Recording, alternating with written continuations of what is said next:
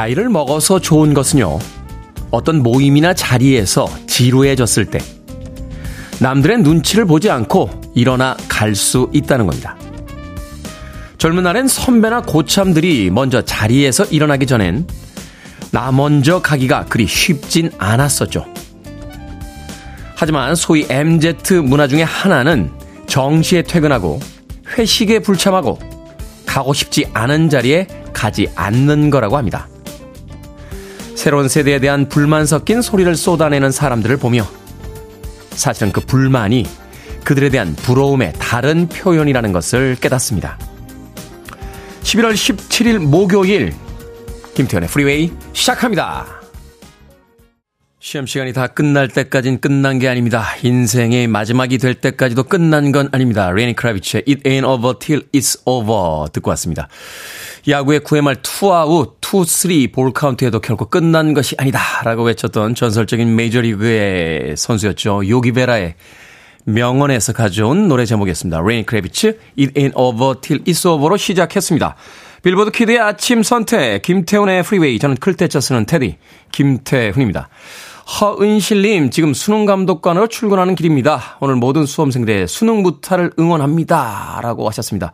드디어 수능의 아침이 밝았습니다. 방송 시작하자마자 수능에 관련된 사연들이 쏟아지고 있군요. 오늘 조카가 시험을 본답니다. 그런데 시험 잘 보라고 선물도 못 사줬네요. 태우님의 100만 불짜리 목소리로 가오나 시험 잘 봐라. 네가 적은 답이 정답이야. 라고 전해주세요. 라고 하셨습니다. 가온 씨 힘내세요. 내가 적은 답이 정답이다라고 자신만만하게 시험 보시길 바라겠습니다. 5139님, 테디 삼촌, 지금 아빠 차 타고 수능장 가고 있습니다. 너무 떨려요. 그래서 그런지 엄마표 아침밥도 잘 안 넘어가더라고요. 정시로 가는 거라 오늘 수능이 정말 중요한데 아는 것만 나왔으면 좋겠습니다. 시험 끝나고 치킨에 가슴 뻥 뚫리는 콜라 마시고 꿀잠 자고 싶습니다. 라고 은근히 선물에 대한 부심까지 드러내 주셨어요. 수능 봐야 되는데 오늘 제가 원하는 선물을 드리면 행운을 이미 선물에 다 써버리는 거 아닙니까? 그래서 그 선물은 못 드리고요. 피자 한 판하고 콜라를 보내드립니다. 하, 안타깝다. 치킨을 먹었어야 되는데 하는 아쉬운 마음에 나의 운을 오늘 수능에 쓰겠다라고 생각하시면 되겠습니다. 5139님. 6629님, 테디 방송 들으며 등교했던 우리 둘째 준혁이 수능 보러 갑니다. 응원 부탁드려요. 라고 하셨고요. 아, 7130님께서 오늘 조카가 시험을 본답니다. 그런데 시험 잘 보라고 선, 아, 이 사연은 읽어드렸죠. 7130님. 사연이 많다 보니까 계속해서 중복되는 사연도 읽어드리게 되는군요. 자, 그런가 하면 황지우님, 아들 민규 오늘 여유 잃지 말고 편히 시험 보라고 해주세요. 라고 또 다른 수능의 사연도 보내주셨습니다. 자, 오늘 수능 보는 많은 수험생들 평소에 실력만큼 수능 잘 보고 또 수능의 결과에 대해서 너무 신경 쓰지 말기 바라겠습니다. 인생은 길고 수능은 또 한때의 시련일 뿐이니까요. 자, 청취자들의 참여 기다립니다. 문자번호 샵 1061, 짧은 문자 50원, 긴 문자 100원, 콩으로는 무료입니다. 유튜브로도 참여하실 수 있습니다. 여러분은 지금 KBS 2라디오 김태훈의 Freeway 함께하고 계십니다. KBS 2라디오. Yeah, 김태훈의 Freeway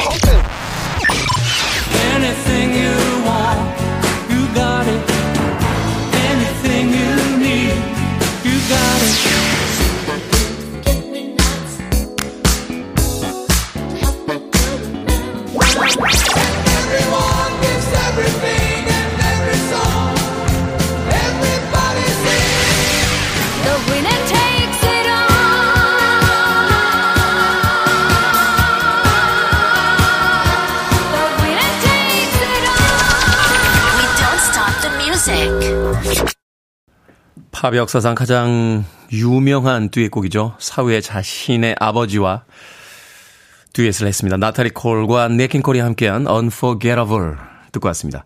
유희진님, 테디 반갑습니다. 어제 늦게까지 일하고 왔더니 피곤해서 커피 한 잔 마시고 있네요. 라고 하셨습니다.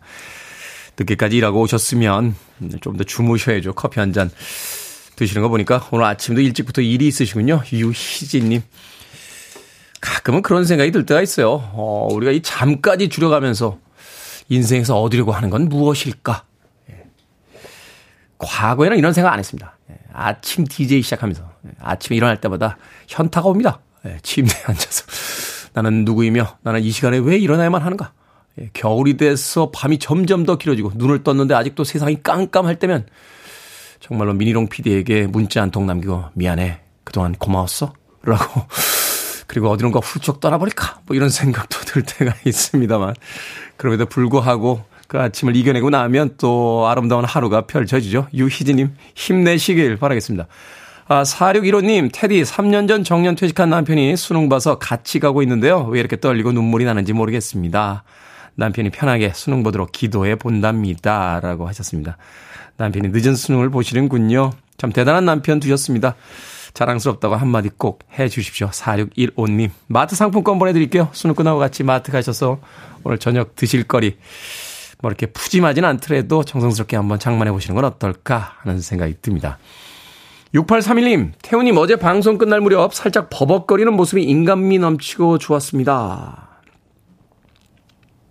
제가 어제 버벅거렸나요? 어, 그것은 고도의 연출이 아니었을까요? 저는 거의 완벽에 가까운 사람이기 때문에 그런 실수를 하는 경우가 거의 없습니다. 에, 거의 없는 실수라고 생각해 본다면 의도된 연출이 아니었을까 하는 생각을 해보게 되는군요. 6831님. 인간미라니요. 저는 완벽미를 보여주는 사람이지 인간미 따위하고는 그렇게 친근한 사람이 아닙니다. 아, 그렇게 이해해 주시면 감사하겠습니다. 최지현님, 백설기가 생각나는 옷차림이네요. 하셨는데, 백설기가 생각나면 백설왕자? 네, 백설공주 있으니까. 백설왕자? 최지현님. 바깥에서 우리 스탭들이 머리를 절레절레 흔들 땐 음악 소개란 뜻입니다. 로이 오비슨의 음악으로 갑니다. You got it.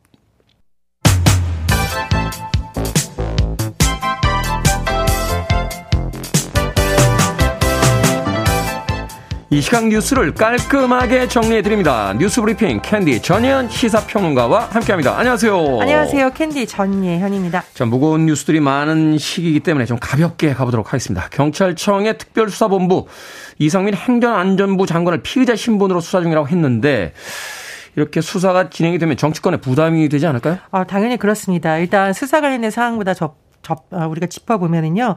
앞서 소방노조가 이상민 장관을 직무 유기, 업무상 과실치사상 혐의로 고발을 했고요. 경찰청 특별수사본부에서 이상민 장관을 피의자 신분으로 수사 중입니다. 특수본이 혐의를 확인한 기존 피의자가 7명인데 이태원 참사와 관련된 피의자 이제 이상민 행정안전부 장관까지 합하게 되면 8명이에요. 다만 이제 공수처에서 만약 수사를 하겠다라는 의사가 오면 또 사건이 이송될 가능성도 있습니다. 네. 특수본에서 행안부 중앙재난안전상황실장을 비롯해서 관련 부서 직원들을 소환을 일단 했다라고 하는데요. 관련 법령을 토대로 이 장관의 책임 여부를 들여다보고 있습니다. 근데 말씀해 주셨듯이 사실은 우리가 이제 법적으로 수사를 하는 것도 있지만 정치적으로 책임 소재 여부는 계속되고 있죠. 더불어민주당에서는 윤석열 대통령이 이제 순방 끝나고 돌아왔는데 이상민 장관 경제부터 하라고 압박을 하고 있고요. 또 이태원 참사 국정조사 해야 된다 계속 목소리를 높이고 있습니다. 특히 지금 국회에서 예산과 관련해서 여야가 계속 대립하고 있는데요. 예산 증액 감액, 이 심사안의 예산안 조정 소위가 17일 오늘부터 진행이 됩니다. 네. 지금 정부에서 2023년도 예산안을 제출한 상황인데 민주당에서는 상임위에서 대통령실 이전에 관련된 예산이라던가 경찰국 신설과 관련된 예산을 대거 삭감하겠다. 이렇게 이미 입장이 나왔기 때문에 또 예산을 둘러싸고 행안부 장관의 거취 문제는 연동될 수밖에 없겠죠. 정책 상황과 맞물려 있는 상황입니다. 그렇군요. 정치권은 여전히 대립 중입니다. 자, 며칠 전에 한일 정상회담이 열렸는데요. 관련해서 대통령실에 브리핑이 있었습니다. 강제징용 배상 문제에 관해서 두 정상이 공감대를 형성했다라는 이야기가 나왔는데 어떤 내용이죠? 예. 대통령실 브리핑에 따르면 지난 13일 캄보디아에서 열린 한일 정상회담에서 강제징용 배상 문제를 조속히 해결하자는 취지로 긍정적 분위기가 형성됐다라고 합니다. 제가 이렇게 한 글자 한 글자를 그대로 읽어드리는 이유는요. 이게 해석의 영역이 들어갈 수 있는 부분이 너무나 많기 때문이죠. 어, 한일 정상이 이 문제를 해결하자. 라고 다한 것이 아니라 네. 긍정적 분위기를 형성했다라는 것인데 그러니까 조속히 해결하는데 긍정적인 분위기가 형성됐다 이렇게 되는 거죠. 그렇습니다. 어, 일단은 좀 다시 한번 살펴보면 윤석열 대통령과 기시다 후미오 일본 총리의 첫 정식 회담을 가진 자리에서 양국 간 현안을 해결하기 위한 분명한 의지를 확인함으로써 현재 진행 중인 양국 간 교섭에 강한 추진력을 주입했다라고 대통령실 관계자가 말했다고 하는데 일단 현안에 대해서는 대부분의 언론도 그렇고 전문가들 분석을 보면 이 한일 관계에 있어서의 핵심 과제로 꼽히는 강제징용 배상 문제일 것이라는 어, 분석이 나오고 있습니다. 이 왜냐하면 이제 이 강제징용 문제 같은 경우에는 이 법원의 판결 이후에 일본의 수출 규제 문제라든가 또 화이트리스트 백색 국가 명단에서 제외하는 문제, 뭐 위안부 문제 다 연동되어 있는 상황입니다. 나아가서는 지소미아 군사정보 보호 협정도 사실은 한일 관계에 있어서 이런 문제가 풀리지 않으면 또 국내에서조차 반대 여론이 심각한 상황에서 네. 정부에서 추진하기가 좀 여러 가지 난제가 있는 상황이기 때문에 이른바 일괄적으로 문제를 푸는 방식이 되지 않겠느냐는 전망이 나오고 있습니다. 다만 이 한일 관계라는 것이 워낙 특수한 문제이잖아요.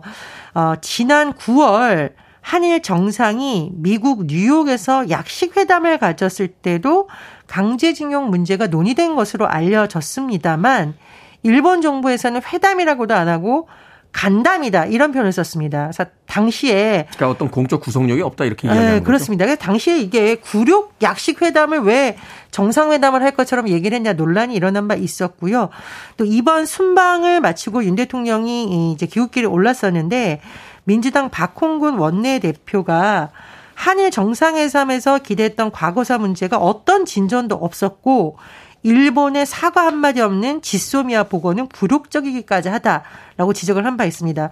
어쨌든 대통령실에서는 이런 부분에 대한 기대를 높이는 발언을 하고 있는데요. 구체적으로 어떤 방식이 될지에 대해서는 여러 가지 전망이 엇갈리고 있습니다. 일단 일부 언론 보도를 보면 강제징용 배상 문제와 관련해서 해법을 한두 개 수준으로 좁혔다. 논의가 진전됐다라고 대통령실이 밝혔는데 이 그러면은 해법이 뭐냐? 행정안전부 산하에 일제 강제 동원 피해자 지원 재단을 만드는 안이 포함됐다라는 언론 보도가 나오고 있는데요. 기존의 채무자 즉 미쓰비시 중공업을 비롯한 전범 기업의 채무를 제3자인 이 재단이 기금을 만들어 일단 갚아주는 방식이 거론되고 있다라는 언론 분석이 나오고 있습니다.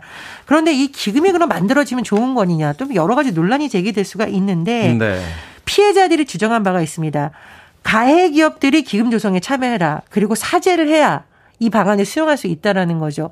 예, 한때 피의자가 직접 참여해서 사과하고 배상하라 이런 이야기죠. 그렇죠. 이제 한때 이런 논란이 있었던 것이 있습니다. 우리 정부에서 오히려 먼저 해주고 대의 변제하는 방식. 이게 왜 논란이 됐었냐면은 우리 국민이 피해자인데 왜 우리 정부에서 예산을 마련해서 하느냐. 이거 졸속으로 빨리 문제를 어떻게 마무리 짓는 모양새를 만들려고 하느냐. 이런 문제가 나왔기 때문에 앞으로 또 어떻게 구체적인 안이 나올지 또 일본의 태도 변화가 있을지가 굉장히 중요한 것으로 보이고요. 어, 물론 뭐 한일 관계 개선의 속도가 중요합니다만 과정, 내용 무엇보다 피해자 당사자들의 의견이 무시되면 안 된다는 지적이 나오고 있습니다. 금전적인 배상도 중요합니다만 명분을 얻어야 되고 조속히도 중요합니다만 그 내용이 뭔지가 더 중요하다라는 네. 이야기 해 주셨습니다. 자, 아폴로 11호, 어, 17호 이후 50년 만에 재개된 유인 달 탐사 프로젝트. 아르테미스의 첫 번째 로켓이 발사가 됐습니다. 계속 연기가 됐었는데 마침내 성공했다. 근데 타고 간 게 사람이 아니라 인형이라는 이야기예요. 예, 일단은 그렇게 시작을 하는 거죠. 네. 나사에 따르면 아르테미스 1 로켓이 현지 시간 16일 새벽 1시 48분쯤 미국 플로리다주의 케네디 우주센터에서 발사됐습니다. 이 달 탐사 계획 진짜 50년 만에 부활한 데다가 워낙 우여곡절이 많았어요. 네. 뭐 발사 직전에 연료 누출이 발견됐고 또 기술적인 결함을 보완했더니 폭풍으로 인해서 기후 문제로 인해서 또 일정이 연기되고 그래서 이제 사전 오기라는 표현이 나오고 있는데 몇몇 사람들은 과연 50년 전에 정말 가긴 간 거냐 이런 이야기가 나오더라고요. 가기는 갔습니다. 네. 아, 일단은 이 아르테미스 프로그램이라는 게 아르테미스가 아폴론의 쌍둥이 남매 달의 여신의 이름을 딴 거죠. 말씀해 주셨듯이 2025년에 아르테미스 3 미션이 계획되어 있는데 이때는 인류 최초로 여성과 유색인종 우주 비행사를 달 남극에 착륙시키는 것을 목표로 삼고 있다라고 합니다. 나사가 아, 우리 이벤트성 우주 탐사에 그치지 않겠다라고 하고 앞으로 어, 여러 가지 달 자원을 개발해 실질적으로 활용하는 그림을 그리고 있다라고 하는데요. 뭐 이건 한 국가의 성과라기보다는 인류의 발전이니까 또 관심을 많이 갖는 것으로 보입니다. 네, 닐 암스트롱의 그 유명한 이야기가 생각이 나는군요. 여성 우주인과 유색인종을 우주인으로 태우겠다라고 했는데 스타워즈 seven에서는 이미 주인공이 여성과 유색인종 남자로 바뀐 지 꽤 오래됐습니다. 국제적인 추세니까 참고하시길 바라겠습니다. 자, 오늘의 시사 엉뚱 퀴즈 어떤 문제입니까? 예, 앞서 나사의 로켓 발사 소식 전해드렸습니다.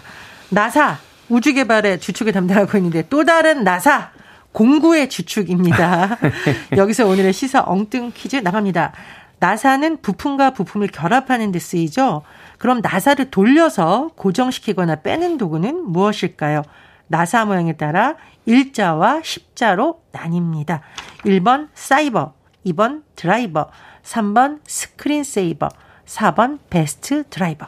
정답 아시는 분들은 지금 보내주시면 됩니다. 재밌는 오답 포함해서 모두 10분에게 아메리카노 쿠폰 보내드리겠습니다. 나사는 부품과 부품을 결합하는 데 쓰죠. 나사를 돌려서 고정시키거나 빼는 도구는 무엇일까요? 1번 사이버, 2번 드라이버, 3번 screen saver, 4번 best driver. 문자 번호 샵 1061, 짧은 문자 50원, 긴 문자 100원, 콩으로는 무료입니다. 뉴스 브리핑 전혜연 시사평론가와 함께했습니다. 고맙습니다. 감사합니다. 힙합의 왕자죠. 에미넴, The Real Slim Shady.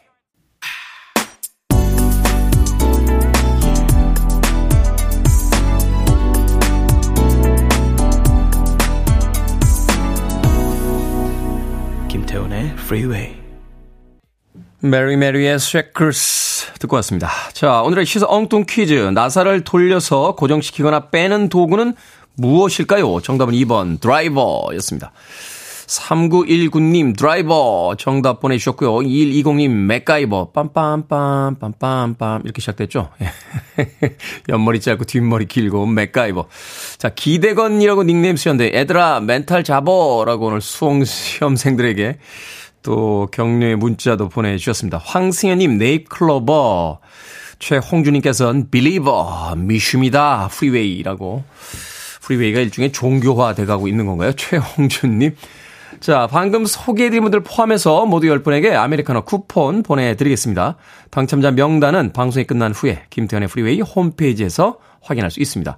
콩으로 당첨이 되신 분들 방송 중에 이름과 아이디 문자로 알려주시면 모바일 쿠폰 보내드립니다. 문자 번호 샵 1061, 짧은 문자는 50원, 긴 문자는 100원입니다. 그리고 앞서서요, 어, 이 뉴스 브리핑 시간에 이제 아르테미스의 계획에 나사가 여성 우주인과 유색인종 우주인을 태우기로 했다라는 보도를 그대로 인용해 드렸는데 임수성님께서 유색인종이라? 라고 의문을 제기해 주셨습니다. 이 문자 보고 나서 생각해 봤더니 유색인종은 자기들이 우리를 그렇게 부르는 거지 우리가 굳이 우리를 그렇게 부를 필요는 없잖아요. 그죠? 우리가 세상의 중심일 수 있는데 우리가 기준이면은 백인들은 탈색 인종인가요? 예. 네. 근데 인종 자체를 이렇게 피부색으로 구분하는 것 자체가 벌써 옳지 않은 것 같아요. 인종을 부를 때 인종이란 단어 자체도 사라져야 되는 게 아닌가 하는 생각이 듭니다. 그냥 사람이죠. 어, 무슨 무슨 인종이라고 분류법을 사용하는 순간부터 편견이 생기고 또 차별이 시작되는 건 아닌가 하는 생각이 들었습니다. 저희에게 또 생각할 거리를 던져주신 임수성님에게 감사의 마음으로 아메리카노 모바일 쿠폰 한 장 보내드리겠습니다. 고맙습니다.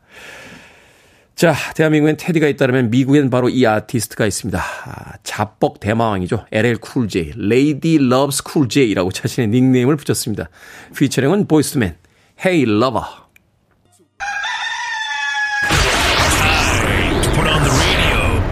김태훈의 Freeway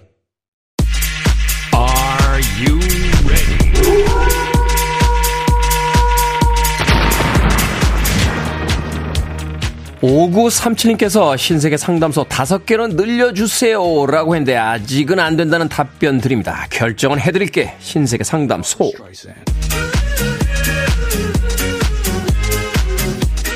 김정환님, 20대 아들이 만취돼서 들어와서 샤워를 하고 나오는데 로션이 아니라 body wash를 발랐거든요. 말해줄까요? 아니면 스스로 깨닫도록 놔둘까요? 말해줍시다. 우리 종족들이 스스로 깨달으려면 69살 정도 되어야 합니다. 방영남님, 7시부터 운동 시작인데 오픈 담당 선생님이 열쇠를 잃어버리셨대요. 아침잠 설치고 운동하러 나왔는데 한마디 할까요? 아니면 그냥 넘어갈까요? 그냥 넘어갑시다. 열쇠 잃어버린 선생님 아침부터 이미 충분히 힘들어하고 계십니다.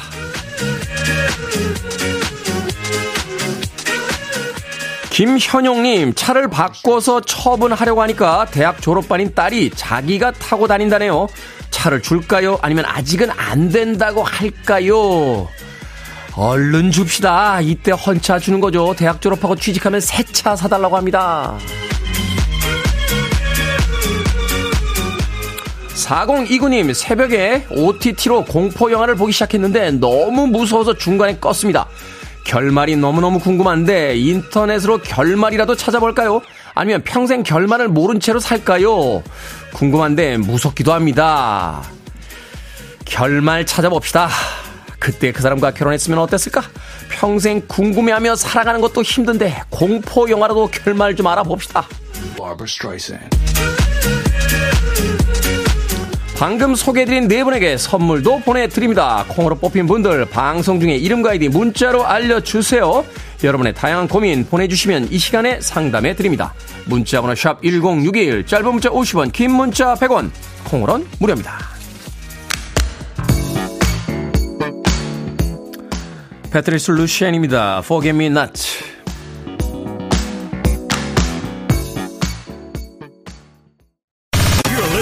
One of the best radio stations around. You're listening to 김태훈의 Freeway. 빌보드 kid의 아침 선택 KBS 2라디오 김태훈의 Freeway 함께하고 계십니다. 1부 끝곡은 빌리 오션의 Suddenly 듣습니다. 저는 잠시 후 2부에서 뵙겠습니다.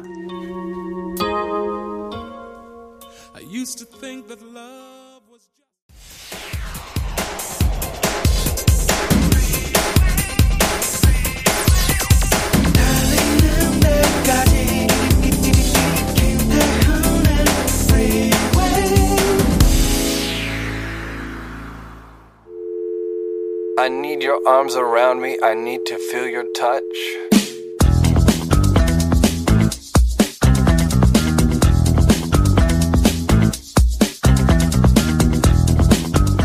초대받지 않은 조언을 하는 건 적을 만드는 지름길이라는 말도 있습니다. 그런데 선배는, 상사는, 윗사람들은 초대한 적 없는 후배에게, 부하에게, 아랫사람에게 자꾸만 찾아와서 조언합니다. 물론 아껴서 그러는 것입니다. 잘 되기를 바라니까요. 실수하거나 실패하지 않고 좀 더 빠른 길로 안전하게 가기를 바라니까 그러는 겁니다. 가장 좋은 부모는 코치가 아니라 응원단장이라죠.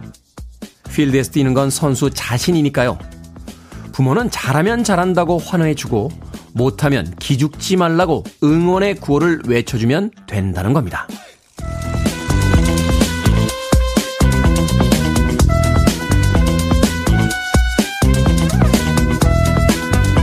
뭐든 읽어주는 남자. 오늘은 청취자 김주희 님이 보내주신 이금희 아나운서의 책, 우리 편하게 말해요 중 일부를 읽어드렸습니다. 실수하고 실패했을 때 가장 괴로운 건 본인이죠. 그런데 주변에서는 안타깝다는 이유로 당사자보다 더 속상해하고 심지어 화를 내기도 합니다. 이미 잘하고 있는데 더 잘해야 한다며 채찍질을 하기도 하죠. 함께 고민하고 조언을 건네야 할 때도 있지만요. 그건 어디까지나 당사자가 먼저 요청했을 때 일입니다. 그 전까지는 지켜보기 괴롭더라도 스스로 깨닫고 성장할 수 있도록 좀 기다려주고 언제든 기댈 수 있도록 무한한 응원을 보내주는 건 어떨까요? 상대가 걸어야 할 길을 대신 걸어줄 수는 없지만 든든한 방패는 되어줄 수 있으니까요.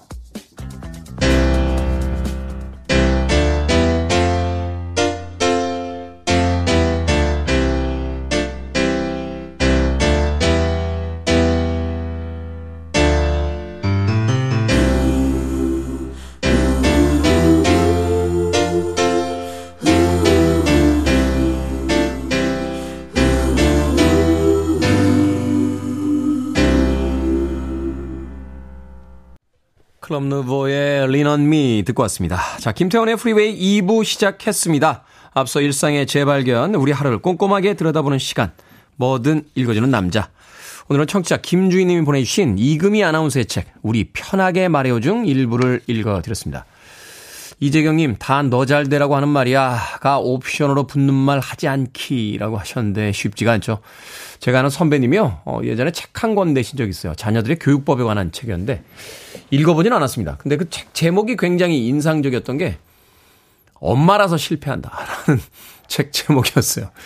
그러니까 자기 아이들에게 있어서만큼은 객관적이고 냉정해질 수가 없죠. 그러다 보니까 결국은 과한 어떤 애정 표현, 관심 또는 참견이 아이들을 더 스트레스 받게 한다. 뭐 이런 이야기였는데 쉽지가 않습니다. 아, 가장 좋은 부모는 코치가 아니라 응원단장이다라고 하는데 막상 아이가 눈앞에서 넘어지고 실패하고 틀리고 무엇인가 부족해 보였을 때 응원단장은 수술을 집어 던진 채 뛰어내려와서 그 아이 대신 뛰고 싶은 생각을 갖게 되는 거니까요. 그럼에도 불구하고 좀 기다려줄 때가 있어야 되지 않나 하는 생각 해 봅니다.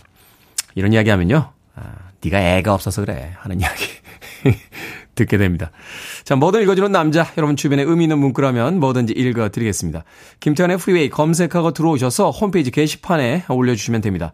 말머리 뭐든 달아서 문자라도 참여 가능하고요. 문자 번호는 샵 1061, 짧은 문자는 50원, 긴 문자는 100원, 콩으로는 무료입니다. 오늘 채택되신 청취자 김주인님에게 촉촉한 카스테라와 아메리카노 두 잔 모바일 쿠폰 보내드리겠습니다. I want it, I need it, I'm desperate for it. Okay, let's do it. 김태훈의 Freeway. 황은희님께서 신청해주신 Peter Frampton의 Baby I Love Your Way 그리고 장혜정 씨께서 신청해주신 Opus의 Life is Life 네 듣고 왔습니다. 갑자기 헷갈리네요. 이게 Life Is Live입니까? Live Is Life입니까? 어, 제 기억이 맞다면 Live Is Life인데, 예. 한번 찾아봐야겠어요. 어, 이런 게 헷갈릴 때가 있어요. 어, 너무, 너무 그 단순한 거라, 예. Live Is Life가 맞습니다. 그죠? Live Is Life. 예. 맞나요? 예. 확인 좀 부탁드려요. 맞죠? Live Is Life. 왜냐면, 음, 큐시트에 틀렸어요. Life Is Live라고. Opus라고, 네. 아, 민용 PD가 실수를 한 거죠. 항상 완벽을 추구하던 우리 민용 PD. 예, 제가 이렇게 발음 하나 틀리거나 철자가 하나 틀리면 버럭 문을 열고 들어와서 아이, 그게 아니라고 하면서 잔소리를 하는 민용 PD가 드디어 틀렸습니다. Live Is Life인데, Life Is Live라고 적어놨습니다. 듣고 계십니까? 예. 민용 PD 참 꼼꼼해요. 어, 그러면서 발음 하나, 액센트 위치 하나, 단어 하나 굉장히 꼼꼼하게. 그러니까 덤벙거리는 DJ와 꼼꼼한 PD 이렇게 만났습니다. 예. 한편은 뭐 괜찮은 궁합이죠. 어, 덤벙거리는 PD와 덤벙거리는 DJ거나 너무 꼼꼼한 PD와 더 꼼꼼한 DJ가 만났으면 예, 바깥에서 우리 스탭들은 고개를 절레절레 흔드는 거죠. 덤벙거리는 DJ와 아, 꼼꼼한 PD. 뭐 그 정도면 괜찮은 궁합이 아닌가 하는 생각이 듭니다. 네, Live is Life. 오퍼스의 곡 장혜정님의 신청곡으로 들려드렸고 앞서 들으신 곡은 황은희님의 신청곡 피터 프램튼의 Baby I Love Your Way 였는데 김시영님께서요. 뻥치시네. 매일 사랑한다고요? 뻥치시네. 라고 문자 보내주셨습니다. 아니 뭐 음악에 뭐 감정 있으십니까? Baby I Love Your Way Every Day. 매일 당신을 사랑해요. 라고 했더니 김시영님께서 뻥치시네. 라고 보내주셨어요. 뭐라도 합시다. 예? 뭐라도 뻥이라도 좀 칩시다. 뭐라도 해야 되지 않을까 하는 생각이 드는데요. 자, 두 곡의 음악 이어서 들려드렸습니다. 아, 6375님, 처음 문자하네요. 출근 시간 15분 정도 듣습니다. 뭐든 읽어주는 남자 듣고 어린이집 교사로 출근해요. 목소리도 좋으시고요. 내용도 좋고 언제 끝까지 한번 들어볼까요? 라고 하셨습니다. 자주 자주 오세요. 네, 두 시간 다 듣지 못하시더라도 10분이라도 들으시면서 듣고 있습니다. 라고 문자 보내주시면 저 역시 이 아침에 기분이 좋습니다. 자, 박일림님과 김은숙님께서 신청해주신 아바의 곡 The Winner Takes It All.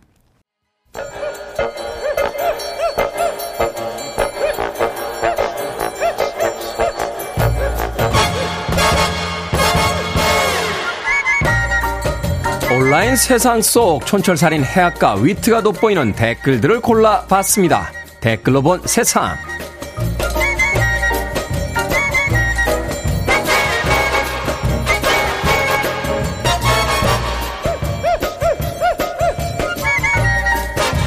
첫 번째 댓글로 본 세상. 지난 화요일 수도권 일대에 갑작스러운 천둥과 번개가 쳤는데요. 소리가 얼마나 컸던지 SNS에 당시 모습을 담은 영상과 사진이 며칠 동안이나 관심을 받고 있습니다. 게시글을 올릴 사람들은 지구가 멸망하는 줄 알았다, 미사일이 떨어진 줄 알았다 같은 반응을 보이기도 했는데요. 여기에 달린 댓글들입니다. CMN님, 자다가 깨서 전쟁 난 줄 알고 바로 핸드폰으로 공습경보 떴나 확인했어요. 이럴 땐 정말 우리나라가 휴전 중이라는 게 실감이 난다니까요. 소원님, 그거 천둥 소리 아니고요. 고3 수험생들이 벼락치기 하는 소리였다는데요. 저는 갑작스런 천둥에도요, 어, 유머를 잃지 않는 우리나라 사람들의 댓글이 더 신기합니다. 진정한 유머의 민족이에요.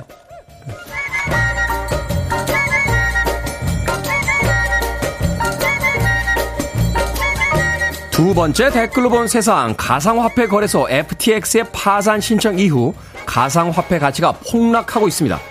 세계 최초로 비트코인을 법정 화폐로 인정한 엘살바도르는 900억 원 이상의 손실을 본 것으로 추정이 된다고 하는데요. 부켈레 대통령은 비트코인 가격이 떨어질 때마다 싸게 팔아줘서 고맙다며 추가 매수를 했다는군요. 국가 재정이 나빠지면서 부채 상환조차 힘든 상황이 됐는데 여기에 달린 댓글들입니다. 킴마리님, 엘살바도르에서는 비트코인으로 밥값도 결제할 수 있는 건가요? 식당 가서 밥 먹다가 상한가 뜨면 급하게 결제하고 하한가 진입하면 오를 때까지 버티고 앉아 있어야겠네요. 밤별님. 제가 잘 몰라서 그러는데요. 왜 진짜 돈으로 가짜 돈을 사는 거죠? 모르겠습니다. 예, 저도 어디 가서 그리 무식하다는 소리나 머리 나쁘다는 소리는 안 들었었는데 이 가상화폐 세계는 정말 모르겠어요. 80년대 이 음악에 맞춰서 춤추던 생각이 나는군요. Black Box입니다. Strike It Up.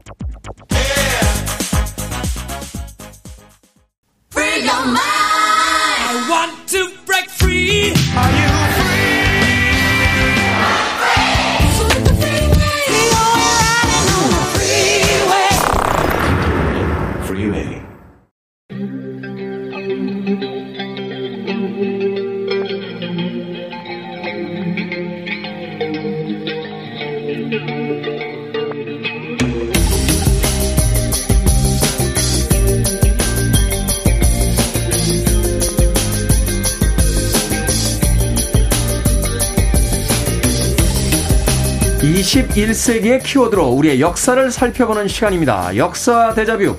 오늘도 공간 역사 연구소 박광일 소장님 나오셨습니다. 안녕하세요. 안녕하세요. 자 오늘의 2023학년도 대학 수학 능력 시험 곧 수능일입니다. 자 잠시 뒤 8시 40분부터 1교시 이제 국어 시험이 시작이 될 텐데요. 오늘을 위해서 많은 수험생들이 정말로 열심히 공부를 했을 겁니다. 아, 물론 이제 저처럼 조금만 한 수험생도 있겠습니다만. 자, 그런데 역사 속 수험생들의 모습. 지금과 그렇게 크게 다르지 않았다며요?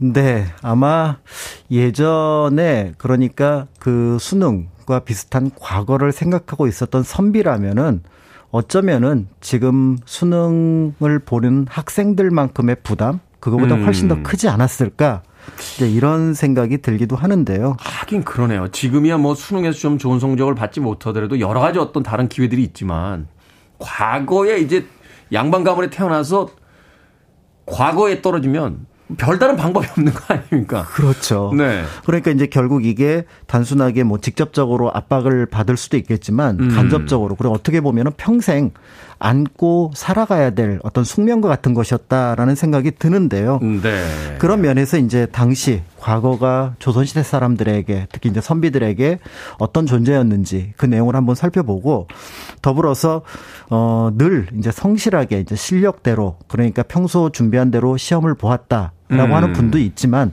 또 한편으로는 시험 위주로 공부를 했던 분들이 예전에도 있었습니다. 네. 그래서 그 내용도 같이 살펴보려고 합니다. 자, 올해 수능 응시생, 이 졸업생 비율하고 이제 재수, 어, 또 N수생 이렇게 비율을 봤을 때 재수생과 N수생이 굉장히 많이 늘어났다 하는 통계가 나와 있다고 합니다. 과거 시험에도 이렇게 오랫동안 뭐 소위가 우리 소위 우리가 이제 장수생이라고 하는데 이렇게 과거를 보던 선비들이 있었습니까? 비일비재했죠. 아. 그러니까 과거를 한 번에 합격한다는 것 자체가 네. 사실은 예전에는 약간 뭐 특이한 존재, 그러니까 음. 율곡과 같은 분 정도가 되어야 되는 것 같고요. 보통의 경우라면 과거는 여러 번 보는 것이 일반적이었습니다. 그래서 이제 과거라고 하는 것 자체가 뭐 독서라든지 장문 같은 어떤 기본적인 학문을 시험 보는 것이기 때문에 네. 사실은 여러 번 보더라도 크게 문제가 되진 않았는데 문제는 그 기간이 지나치게 길 가능성이 굉장히 많았다라는 거죠. 아하. 그래서 보통 이제 과거를 준비하는 게 열 한 서너 살 정도의 준비를 시작을 합니다. 그러니까 글을 읽고 어느 정도 이해력이 이제 생기는 나이부터. 그렇습니다. 음. 그래서 이제 그때부터 준비를 하는데 과거 합격의 평균 나이가 조선 후기로 가면은 한 37, 8 정도가 됩니다. 그러면 몇 년을 공, 한 25년 뭐 거의 이렇게 공부를 해야 된다는 겁니다. 그렇죠. 그게 이제 10년시 기준, 그러니까 3년마다 보는 정기 시험 기준으로 보더라도 67번을 봐야 된다고 한다 그러면 네. 여기 이제 별시라고 하는 다른 증광시나 경시 같은 것들이 추가가 되면은 10번 이상 보는 사람들이 수두룩하고요. 어. 무엇보다도 지방 같은 경우는 그 평균 연령이 40대 중반, 한 45세, 6세까지 넘어갑니다. 아, 40대 중반이요? 그렇죠. 당시에 평균 수명이 한 50에서 50 정도 되지 않습니까?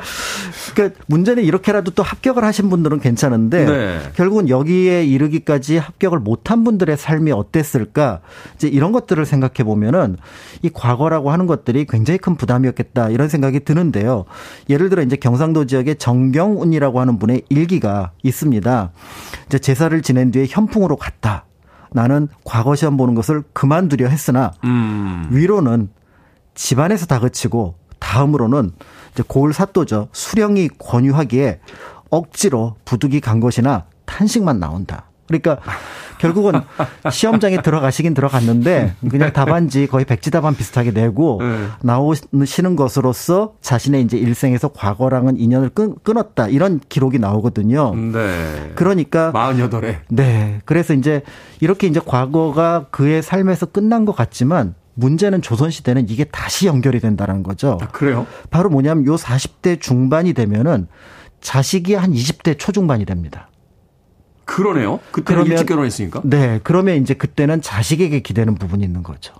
아, 나는 떨어졌지만. 그렇죠. 나야 뭐 머리가 안 되고 또 조건이 안 돼서 과거에 합격하지 못했지만 또 내 아이는 다르지 않겠는가. 음. 라는 희망이 자녀에게 전달이 됐을 테니 아들에게 전달이 됐을 테니 결국은 또 그 집안에서 누군가는 이 과거를 보기 위해서 노력하는 분위기가 만들어졌던 것들을 짐작해 볼 수가 있습니다. 그때나 지금이나 참 수험생들의 세계라는 것. 자, 합격할 때까지 온 가족이 이제 뒷바라지를 한 것으로서 이제 이야기를 해주셨는데. 네. 요즘에 이제 기출 문제 풀거나 스터디 모임도 합니다. 그렇다면 당시의 수험생들 뭔가 아, 이 과거를 잘 보기 위한 어떤 시스템 같은 게 있었습니까? 그렇죠. 결국 공부와 시험이 다르다라는 것들을 시험을 봐보신 분들은 다 아시잖아요. 네. 그러니까 결국은 시험을 위한 공부는 다르기 때문에 여기에서는 이제 혼자 공부하는 것보다는 여럿이 함께 모여서 공부하는 것이 중요합니다. 그렇죠. 스터디. 네. 그래서 이 스터디를 당시에는 거접 그러니까 접을 만든다. 음. 이제 그 내가 소속되는 곳을 그룹을 만든다. 만든다. 뭐 요렇게 이제 보시면 될 것 같은데요. 보통 이제 거접 장소는 서원, 절에 들어가서 한 달 정도 집중적으로 학습을 하는 방식이 됩니다. 음, 네. 이때 이제 준비하는 것이 바로 뭐냐면 기출 문제 정리. 이때도 있었어요 기출 문제 네. 정리. 더불어서 이걸 바탕으로 이제 예상 문제를 이제 동료들끼리 한번 만들어 보는 거고요. 아. 더불어서 이제 올해 시험 출제자가 누가 될 거냐. 음. 이런 것들에 대한 정보를 이제 입수를 하고 또 보통 이제 그때 대책이라든지 이런 것들이 국가 문제와 관련된 것들이 나오거든요. 네. 그럼 지금 시급한 조선의 당면 문제가 뭐냐 이런 것들에 대한 판단을 하는 것이고요. 지금 하는 방식과 거의 흡사하네요. 그렇습니다. 오. 그리고 나서 이제 더불어서 특별히 어떤 뭐 자격하고 관련이 없는 동네 백일장에 이제 많이 참여를 하는데요. 네. 그 이유가 바로 뭐냐면 이제 일종의 테스트 작업을 할 수 있는 공간이 많지 않았기 때문에 아. 모의고사를 볼 데가 없잖아요. 그렇죠. 그 모의고사를 동네 백일장으로 봐서 뜻밖의 아무 영예가 없는 동네 백일장이 굉장히 성황을 이뤘던 것들도 음. 이런 과거 시험하고 관련이 있었던 겁니다. 그러네요. 백일장에서 미리 이제 훈련을 좀 하고 이제 본고사로 가게 되는. 자, 최근에는 뭐 인터넷 대입 시험 뭐 학원 이런 것을 통해서 이제 정보를 얻습니다. 그렇다면 이 당시에는 어떻게 이런 정보를 얻은 겁니까? 그러니까 결국 이것도 관보를 통해서 알려지게 되는데요. 관보? 네, 서울에 있는 학생들은 별 문제가 없습니다. 문제는 아, 지방 학생들이에요. 그렇겠네. 이 당시에 뭐 인터넷이 있는 것도 아니고 직접 가서 방 붙은 걸 보지 않은 이상. 그렇습니다. 그래서 이제 보통 어 3년마다 보는 정기 시험 같은 경우는 그 시기가 딱 정해져 있으니까 거기에 맞춰서 준비를 하면 되는데 네. 사실 과거에 합격하기 위해서는 알성시 같은 시험이 굉장히 좋습니다. 음. 요거 한 번만 보면 바로 합격이거든요. 아. 보통 시험은 세 번 이상 봐야 되거든요. 네네. 그런데 문제는 이런 시험 공지가 서울에서 떨어졌는데 지방에 도착해 갖고 내가 준비하기까지가 너무 빠듯한 거예요. 예를 들어서 그렇죠. 어 이제 그 김영이라고 하는 분이 성균관 알성시에 대한 정보를 들었던 게 5월 6일입니다. 그런데 시험 날짜는 5월 20일이니까 보름 만에 시험을 봐야 되는데 지방에서 뭐 준비해 갖고 올라가다 보니까 결국은 자신이 병이 들어서 어. 이 시험을 못 본 거예요. 근데 서울에 있는 학생들이라면 보름 정도면은 어느 정도 준비를 할 수가 있었거든요. 이틀임 준비하죠. 그렇습니다. 그런 면에서 볼 때 결국은 이 과거 시험을 위해서 제일 좋은 방법 뭐냐면 서울에 집을 하나 얻는 겁니다. 그때부터 서울 집값이 오르기 시작했군요. 그렇죠. 그래서 실제로 저희가 이 방송에서도 했었지만 유만주라는 분이 과거 때문에 이제 서울에서 집을 얻으려고 했었고 그리고 보통 이제 유력한 가문들은 거의 서울에 집 한 채 정도는 있어서 과거 시험이라든지 다른 용도로 어쨌든 서울에 학생들이 머물게 할 수 있는 어떤 공간을 만들어 주었습니다. 오늘 수능 보는 수험생들 힘드실 텐데 조선시대엔 더 힘들었다는 걸 한번 위로 삼으시면서 최선을 다하시길 바라겠습니다. 음악 한 곡 듣습니다. 시험 문제가 이렇게 쉽다면 다 합격하겠죠? Len Barry의 1, 2, 3. 랜베리의 1, 2, 3 듣고 왔습니다. Billboard Kid의 아침 선택, KBS 2라디오, 김태훈의 Freeway, 역사 대자뷰, 박광일 소장님과 함께 조선시대의 과거 시험에 대해서 이야기 나눠보고 있습니다. 자, 과거 시험. 한양에서만 치러졌습니까? 어, 그렇진 않습니다. 어, 각 시험의 첫 번째 시험, 초시는 향시라 그래서 각 지역에서 치러지는데요. 각 지역에서. 그렇지만 이제 두 번째 시험이라고 할 수 있는 본 시험 같은 경우는 한양에서 치릅니다. 그러면 지역에서 치르는 것만 합격을 해도 관직에 나갈 수 있나요? 그렇진 않습니다. 아, 본고사보러 올라와야 되는군요. 그렇죠. 어. 어, 그러니까 결국 이제 본 시험을 보러 서울로 올라와야 되는데 문제는 이게 이제 또 굉장히 많은 시간과 노력을 기울여야 하는 부분이었고요. 그렇겠죠. 그 당시에 뭐 일단 교통편부터 시작해서 숙박까지 다 또 경비자, 다 돈이잖아요. 경비도 경비인데 때에 따라서는 이게 체력 문제하고도 연결이 됐던 것 같아요. 아, 걷고 이러니까. 네. 그래서 이제 대구 선비 서창규라고 하는 분이 있는데 시험 전날 가까스로 서울에 도착을 했습니다. 그런데 여독으로 인해서 주변 사람의 부축을 받아 시험장에 들어갔는데 결국 컨디션 난조로 낙방을 하고 말하셨고요. 이렇게 한 10번 정도 서울에 올라갔다 내려갔다 하시니까 이제 과거라는 것 자체에 대해서 아주 뭐라 그럴까요? 이제 나는 뭔가 정이 떨어진다? 이런 표현을 이제 일기에 남겨놓기도 했는데. 아니, 명절날 집에 갈 때 차가 막혀도 사람이 짜증이 나는 법인데 시험 보러 올라가는데 그러면 며칠씩 걸리면. 네. 어. 그런데 이제 이렇게 과거에 계속해서 떨어졌던 선비들이 또 사실은 과거하고 이렇게 어떻게 보면 멀리 초연하게 머물 수가 없었던 이유가 음. 아들이 없다고 하더라도 제, 제자라도 길러야 된다거나 또 가문의 조카라도 음. 길러야 된다라는 생각을 했던 거죠. 네. 그 당시에는 우리 동네에서 합격자가 나오느냐 이런 부분도 굉장히 중요했던 명예와 관련된 부분이었기 때문에 아, 우리 마을에 장원이 나왔습니다. 뭐 이런 게 이제 또 명예와 관련되니까 그렇습니다. 그래서 결국은 선비라고 하면은 합격 여부를 떠나서 평생 이 과거라는 숙명과 같이 살 수밖에 없었다. 이게 조선시대의 모습이었다. 이렇게 볼 수가 있습니다. 아니, 어찌 자네는 선비인데 과거를 준비하지 않나. 그토록 게으를 수 있단 말이야. 우리 마을에 수치해! 뭐 이런 이야기들이 이제 그렇죠. 동네 어르신들이 하니까 이거는 나는 하기 싫어도 어쩔 수 없이 해야 되는 상황이 벌어. 그렇죠. 옆 동네는 또 과거 합격자가 나왔다는데. 그래, 옆 동네에 저 김서방은 이번에 장원급제에 왔는데 자네는 뭐가. 네. 피곤하군요. 네. 자, 위장 전입을 하는 것처럼 뭐 최근에는 이 시험을 잘 보기 위해서 여러 가지 어떤 편법들을 씁니다. 조선시대에 부정행위 있었습니까? 꽤 있었던 것 같아요. 그러니까 이제 과거 시험장의 부정행위는 네. 뭐 다른 방송에서도 많이 들어보셨을 텐데요. 과거 시험 전에 이제 부정행위, 어, 일종의 자격을 얻는 과정을 좀 살펴보려고 하는데요. 네. 예를 들어서 이제 가장 어떻게 보면 시험에 근접했던 인물들이 성균관 유생들입니다. 음. 성균관 유생들의 이제 최종 목표는 이제 문과, 대과를 이제 보는 거였는데 이제 이들 역시 약간의 꼼수를 부렸던 것 같습니다. 예를 들어서 이제 성종대 기록인데요. 성균관 유생 대부분이 출석을 하지 않고 대리 출석을 또는 부정 출석을 한다는 보고가 어 왕한테 올라가게 됩니다. 조선시대에 대리 출석을 했다고요? 네, 그래서 좀 심각했더라고요. 보니까 네. 200명 유생 가운데 정상적으로 출석을 하는 학생이 한 10명 정도였다. 아. 이렇게 되어서 이제 사실은 이 그 출석일을 채워야 시험을 볼 수가 있었는데 네. 이제 이 부분을 이제 관리 감독해라 이렇게 얘기를 했었는데 음. 이렇게 이제 부정 출석을 하면서도 믿는 구석이 있었던 부분이 이제 포착이 되는데요. 네. 바로 뭐냐면 늙고 병든 어버이가 있으면은 출석해서 이것이 전부 다 가만히 돼서 이제 어떻게 보면은 출석을 다 한 것으로 인정을 해줍니다. 네. 그런데 나중에 또 이제 그걸 뒤에서 조사를 했죠 예조에서. 음. 그랬더니 이게 또 조작했던 거예요. 학생들 대부분이. 그래서 각 지역에 관리해 보고 이거를 다시 한번 확인해서 취합해서 예조에 보고를 해라. 현장 점검해라. 네, 이런 기록이 이제 나와 있었고요.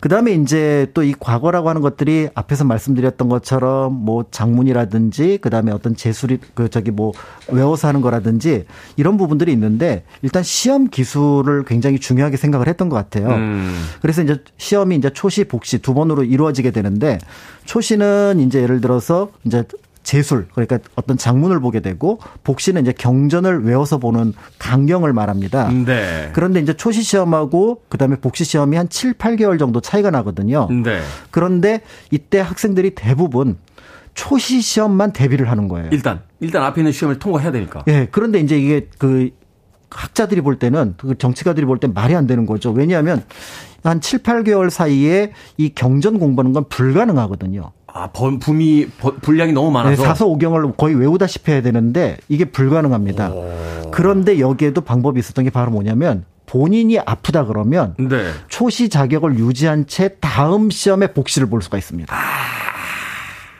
기가 막히군요. 네. 그렇게 해서 이제 시험 공부 시간을 벌어 놓는다. 그렇죠. 그리고 이제 요 사이에 이제 무슨 공부를 하는가 봤더니 역시 성균관 유생들도 이른바 어 앞에서 살펴봤던 기출 문제보다 더 압축한 일종의 그러니까 출제 예상 문제 이거를 초집이라고 얘기를 하는데요. 이 초집 공부를 굉장히 열심히 해서 네. 경전 공부보다는 초집 베끼기에 유생들이 빠져 있다라는 비판의 기사가 실록에 자주 등장합니다. 성균관 유생분들 그렇게 안 봤는데 네, 조금 실망입니다. 자, 이렇게 시험에만 매달리다 보면 사실은 이제 부작용들이 생기 마련입니다. 짧게 좀 압축해서 설명해 주시죠. 어떤 부작용들이 있었을까요? 네, 그래서 이제 어느 시험이나 사실은 부작용이 없을 수는 없습니다. 그런데 이제 시험 하나로 중요한 결정이 이루어진다면 이제 시험은 사회적으로 영향을 끼칠 수밖에 없는데요. 네. 그러니까 학습이 도움이 되고 또 좋은 인재를 선발하는 시험제도 굉장히 중요하지만 사실은 그렇게 시험의 영향력이 커지면 시험 밖 영역에서 그러니까 사회적으로 어떤 문제가 생길 수 있는지 그런 것도 같이 생각을 해보면 좋겠다라는 게 이 과거 시험을 통해서 다시 한번 어, 생각해 보게 되는 내용입니다. 어떤 사람과 그 사람 인생을 하나의 기준으로 다 평가하거나 좌지우지 할 수 있다는 그 사고에서는 좀 벗어나야 되는 게 아닌가. 이제는 조선시대가 아니니까요. 네. 네. 자, 역사 데자뷰. 오늘은 역사 속 수험생들에 대한 이야기, 공간 역사 연구소 박광일 소장님과 이야기 나눠봤습니다. 고맙습니다. 감사합니다. KBS 2라디오 김태훈의 Freeway. 오늘 방송 여기까지입니다. 오늘 끝곡은 칼 토마스의 I wish 준비했습니다. 편안한 하루 보내십시오. 어, 수능 보는 수험생들 듣지 못하겠지만 오늘 하루 열심히 공부한 거 다 쏟아내고 돌아오시길 바라겠습니다. 저는 내일 아침 7시에 돌아옵니다. 고맙습니다.